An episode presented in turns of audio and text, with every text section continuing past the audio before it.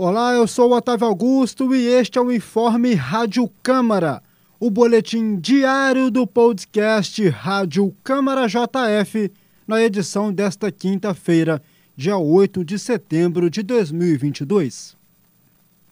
E aqui você fica por dentro das principais notícias de Juiz de Fora e da Casa Legislativa.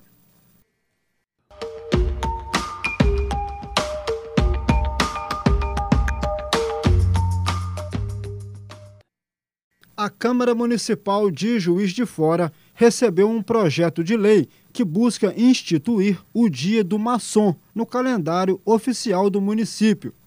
A proposição chegou aos parlamentares durante o oitavo período legislativo e, em caso de aprovação, a data passará a ser comemorada anualmente no dia 20 de agosto.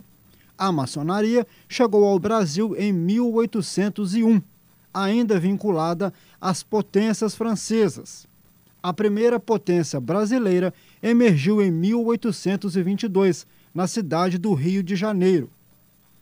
No ano de 1870, foi fundada a Loja Maçônica Fidelidade Mineira, a mais antiga de Minas Gerais em funcionamento, sendo considerada como a loja mãe das 19 existentes no município.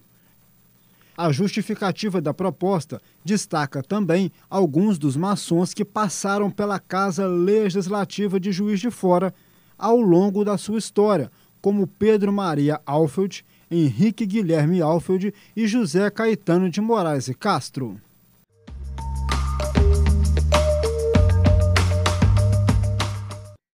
E também no oitavo período legislativo, a Câmara Municipal de Juiz de Fora recebeu um projeto de lei que tem como objetivo incluir no calendário oficial de eventos do município a festa portuguesa, que é realizada pela Associação Portuguesa de Juiz de Fora.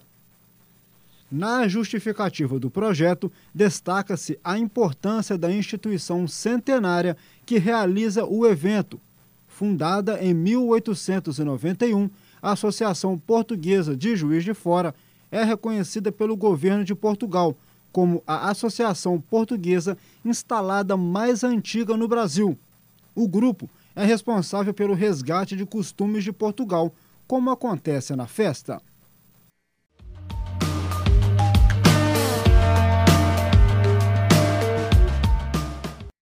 Esse foi o seu informe Rádio Câmara JF.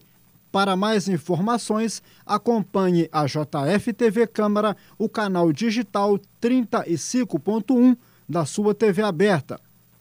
Siga nossos canais Câmara JF nas redes sociais e acesse nosso site câmarajf.mg.gov.br. Um abraço, até a próxima!